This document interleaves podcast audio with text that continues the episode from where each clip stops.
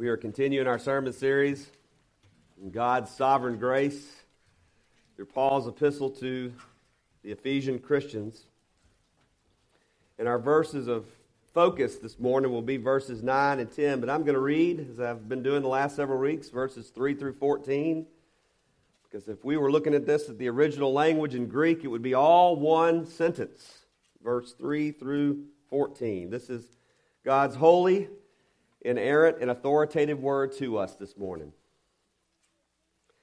Blessed be the God and Father of our Lord Jesus Christ, who has blessed us in Christ with every spiritual blessing in the heavenly places, even as he chose us in him before the foundation of the world. We should be holy and blameless before him.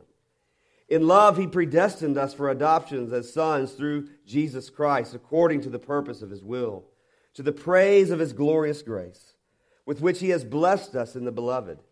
In him we have redemption through his blood and the forgiveness of our trespasses, according to the riches of his grace, which he lavished upon us in all wisdom and insight, making known to us the mystery of his will, according to his purpose which he set forth in Christ as a plan for the fullness of time to unite all things in him, things in heaven and things on earth.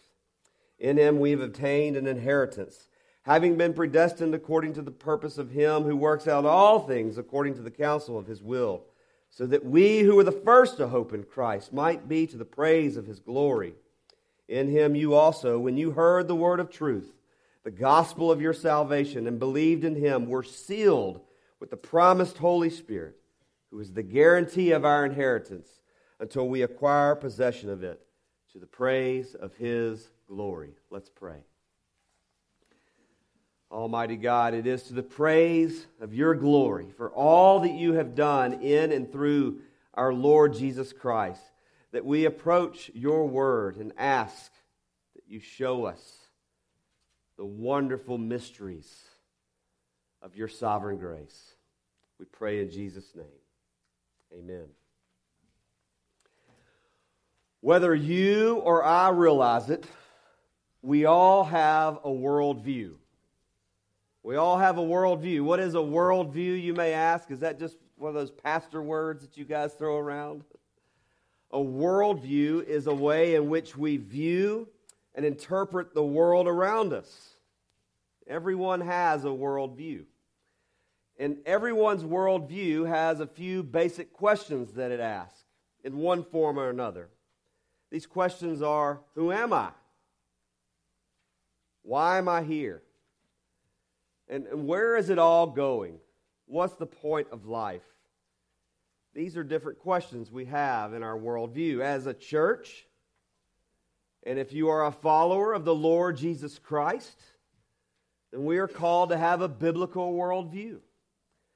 A biblical worldview uses the Bible, the Scriptures, and the Scriptures alone to view and interpret the world around us.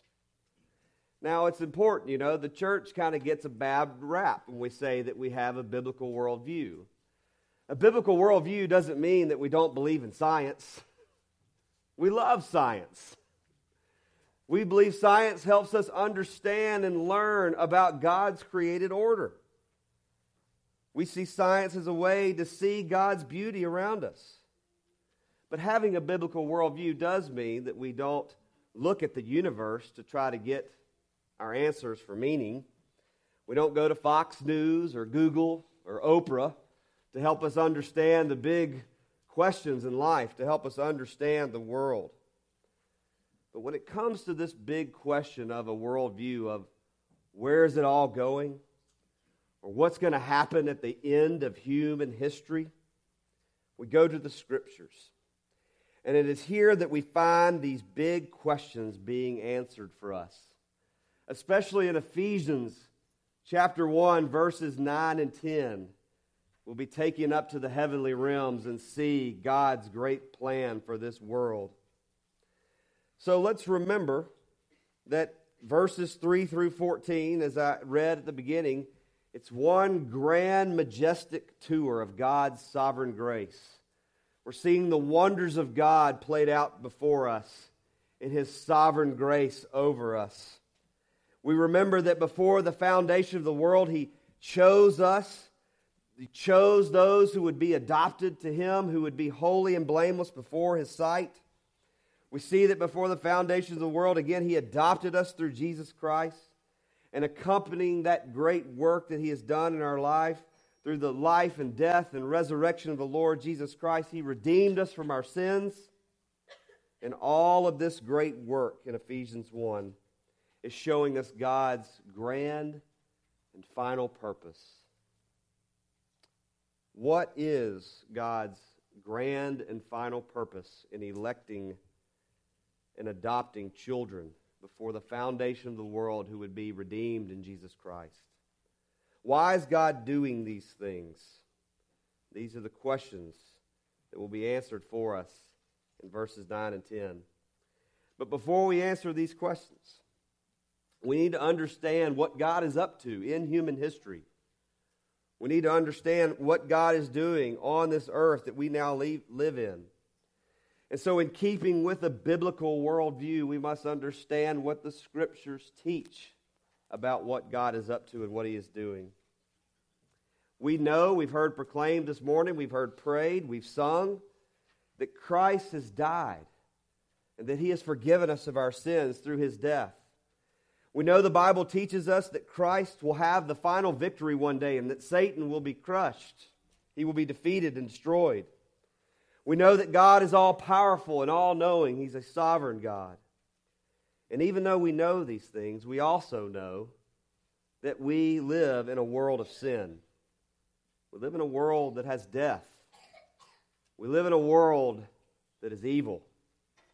And these things leave, leave us longing for a for a better hope, for a better place, for a better reality where these things don't exist. So, how do we understand these things with a sovereign and loving and powerful God and yet an evil and sinful world that we live in? To understand these things, we need to understand this tension that exists between knowing that God is in control, but yet knowing that we live in a fallen world. And I find it helpful to understand this tension through, and I'm going to, forgive me, take you to seminary this morning, through understanding what the theologians call the ICC. The ICC is an acrostic that stands for inauguration, continuation, and consummation. So the ICC, inauguration, continuation, consummation. This is a biblical framework this is a way to understand biblically what the meaning and the goal of history is, what God is up to, what He's doing in this world. So, when we speak of the, the meaning or kind of the final goal of, of history, what we're talking about is eschatology. There's another one of those seminary words, sorry. Eschatology. Where is it all going? What's the point? What's the end goal? The New Testament has an eschatological outlook. It's looking forward to something. It's, it's all pointing to something. It's all going somewhere as we read the scriptures. So, with regard to this ICC, the Bible teaches us that in Christ, God's final plan has been inaugurated. In Christ, God's final plan has begun. Jesus came to earth and he died on the cross. And so God's kingdom has come. But yet, God's kingdom is still working. He, God's plan is continuing. It's ongoing right now in human history, in the day and age of the church that we live in right now. And God's plan will be consummated. God's plan will be completed at the second coming of the Lord Jesus Christ when he returns. So, even though God's plan in history, God's wonderful grand plan of salvation has not reached its conclusion, even though God's wonderful plan has not reached its final consummation, its completion, the content of this great mystery, Paul says, has now been revealed to us. God's great plan in verse 10 is to exalt the Son the Lord Jesus Christ, and unite all things together in him. And so let's look at this text and look at God's grand final plan in Ephesians 1, verses 9 through 10. And the first thing, again, that we learned is that God's plan has been inaugurated. In verse 9, the Apostle Paul says, God has made known the mystery of his will. In the New Testament, the word mystery is a very important word. This word is not referring to Christianity as kind of like a mystic religion. Christianity is not a mystery in that it's only known to a few. Only a few people can understand it and know about it. No, the apostle proclaims the mystery of God, the great wonders of God have been made known to us. We know because Christ has come. We know because God has revealed himself through his word. And so when Ephesians uses the word mystery, it is referring to something that cannot be completely comprehended by just human intelligence alone.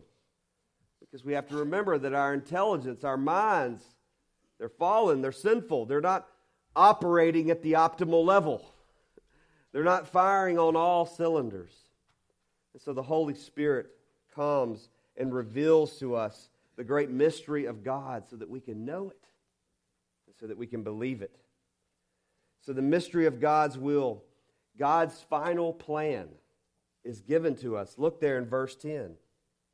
Please look there. God's plan is that when time and history merge together in eternity, He will unite all things in Christ things in heaven and things on earth. There it is. This verse is utterly amazing. Think about this. Here it is. Here's where it's all going. God is showing us. He's taking us up to the heavenly realms and saying, Here it is. Here's my grand final purpose.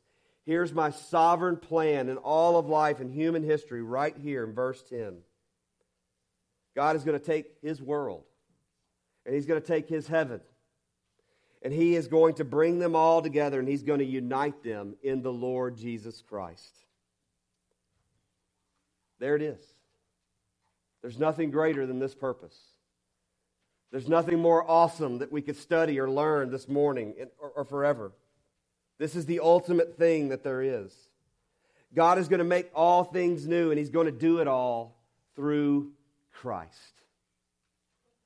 The great final plan and purpose of God has been revealed to us, and it has been inaugurated, has begun in Jesus Christ.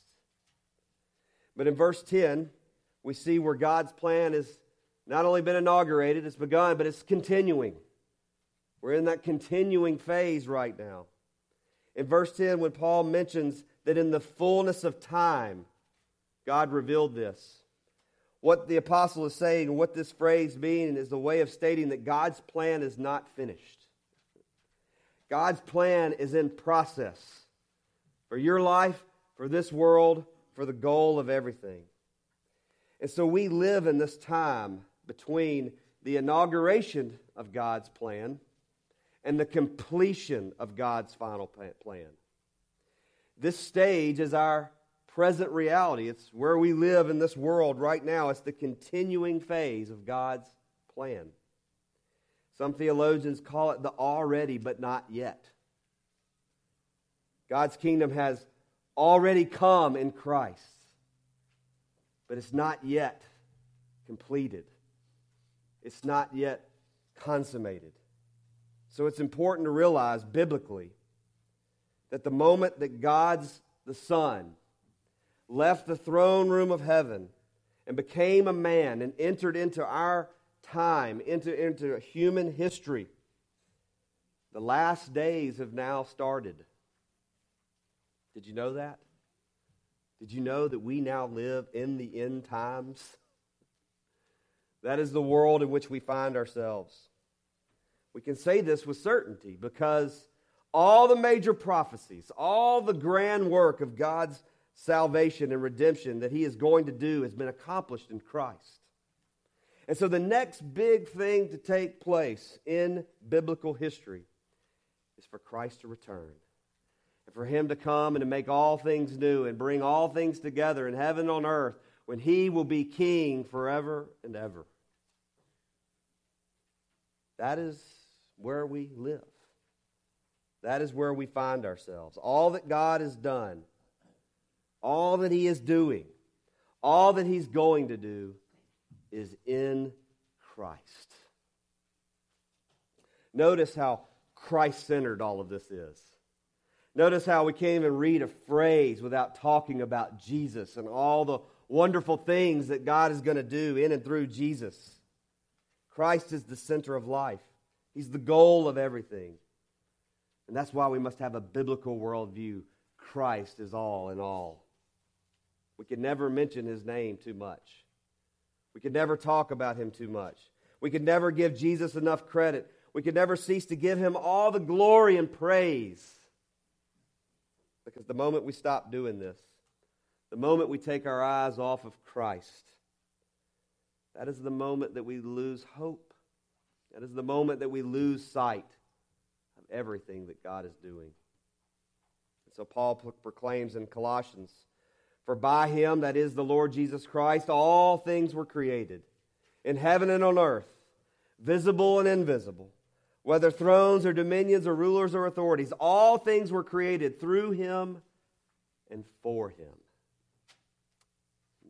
Where we live now, Christ rules, he reigns, and he is continuing his work. Until we look forward to that day that it will all be consummated. God's final plan is to unite all things of the earth and the universe and the seen and the unseen all together in Christ, the apostle tells us in verse 10. So, going back to our worldview questions, going back to analyzing our worldview, we might ask, why am I here? Why do I even exist? We answer these questions by biblically affirming that God created the world and He created you. He created every one of you. He created this world for a purpose. In the beginning, Genesis chapter 1 and 2, before we get to Genesis chapter 3, God's world was perfect. There was this awesome harmony.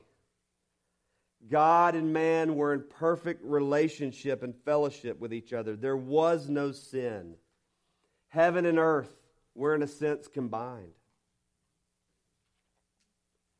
But after a cosmic rebellion and the fall of man into sin, we have been separated from God. Genesis tells us we no longer have access to the tree of life. We are spiritually dead with no way of earning our way back to God's favor. And so God did what we couldn't do. He had a plan. He had a purpose, he had a way. And he was going to reunite him to himself by redeeming us through the blood of Jesus Christ. So here again is the mystery revealed to us. God is going to unite everything once more again, like it was back in the beginning. And He's going to do it all through Christ. That is His final glorious plan. In Philippians, Paul says, Therefore God exalted him to the, and bestowed on him the name that is above every name, so that at the name of Jesus every knee should bow in heaven and on earth and under the earth, and every tongue confess that Jesus Christ is Lord to the glory of the Father. And then the Apostle John gives us this peek into what this consummated, this final glory will look like in Revelation 21 when he says, Then I saw a new heaven and a new earth. For the first heaven and the first earth had passed away, the sea was no more. And I saw the holy city, New Jerusalem, coming down out of heaven from God, prepared as a bride adorned for her husband. And I heard a loud voice from the throne saying, Behold, the dwelling place of God is with man. He will dwell with them, and they will be his people. God himself will be with them as their God. He will wipe away every tear from their eyes, and death shall be no more. Neither shall there be mourning, nor crying, nor pain any more, for the former things have passed away. And he who is seated on the throne said, Behold, I am making all things new. This is what God is going to do in Jesus Christ. That is his final plan. And so I ask you this morning do you know these things? Do you know these things?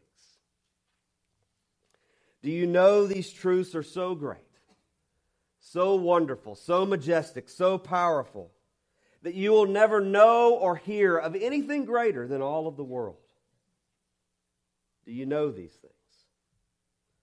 Knowing that God will complete his final plan, knowing that he will finish his purpose for this world. Let's, let's spend less time reading the news. Let's spend less time worrying about what we read on the internet. Let's spend more time reading our Bibles and crying out with the New Testament writers Come quickly, Lord Jesus, come. Understanding these things, believing these things, studying these things allows us to look at the world around us and remain calm and carry on. Is that what the t shirt says? because God is in control. He is sovereign over everything, He is completing His plan. It is certain. What matters the most in this life and in the life to come is that Jesus is the King. And those who love Him, those who believe in Him, will be with Him forever and ever. And we will one day get to join the chorus of heaven in Revelation 5. To him who sits on the throne and to the Lamb be blessing and honor and glory and might forever and ever. We will praise Jesus. How glorious this will be. How awesome this will be. There is nothing more wonderful. There is nothing greater that I could ever tell you.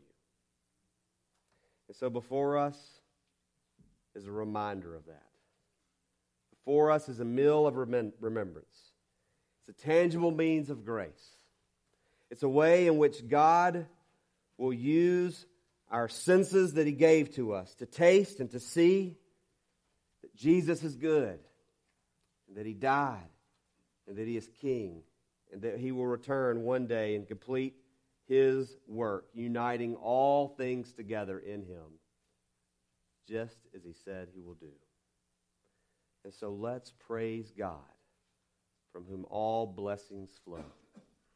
For in the fullness of time, God will complete this work he has begun and bring all things together in Christ. Let's worship him and praise him. Let's pray.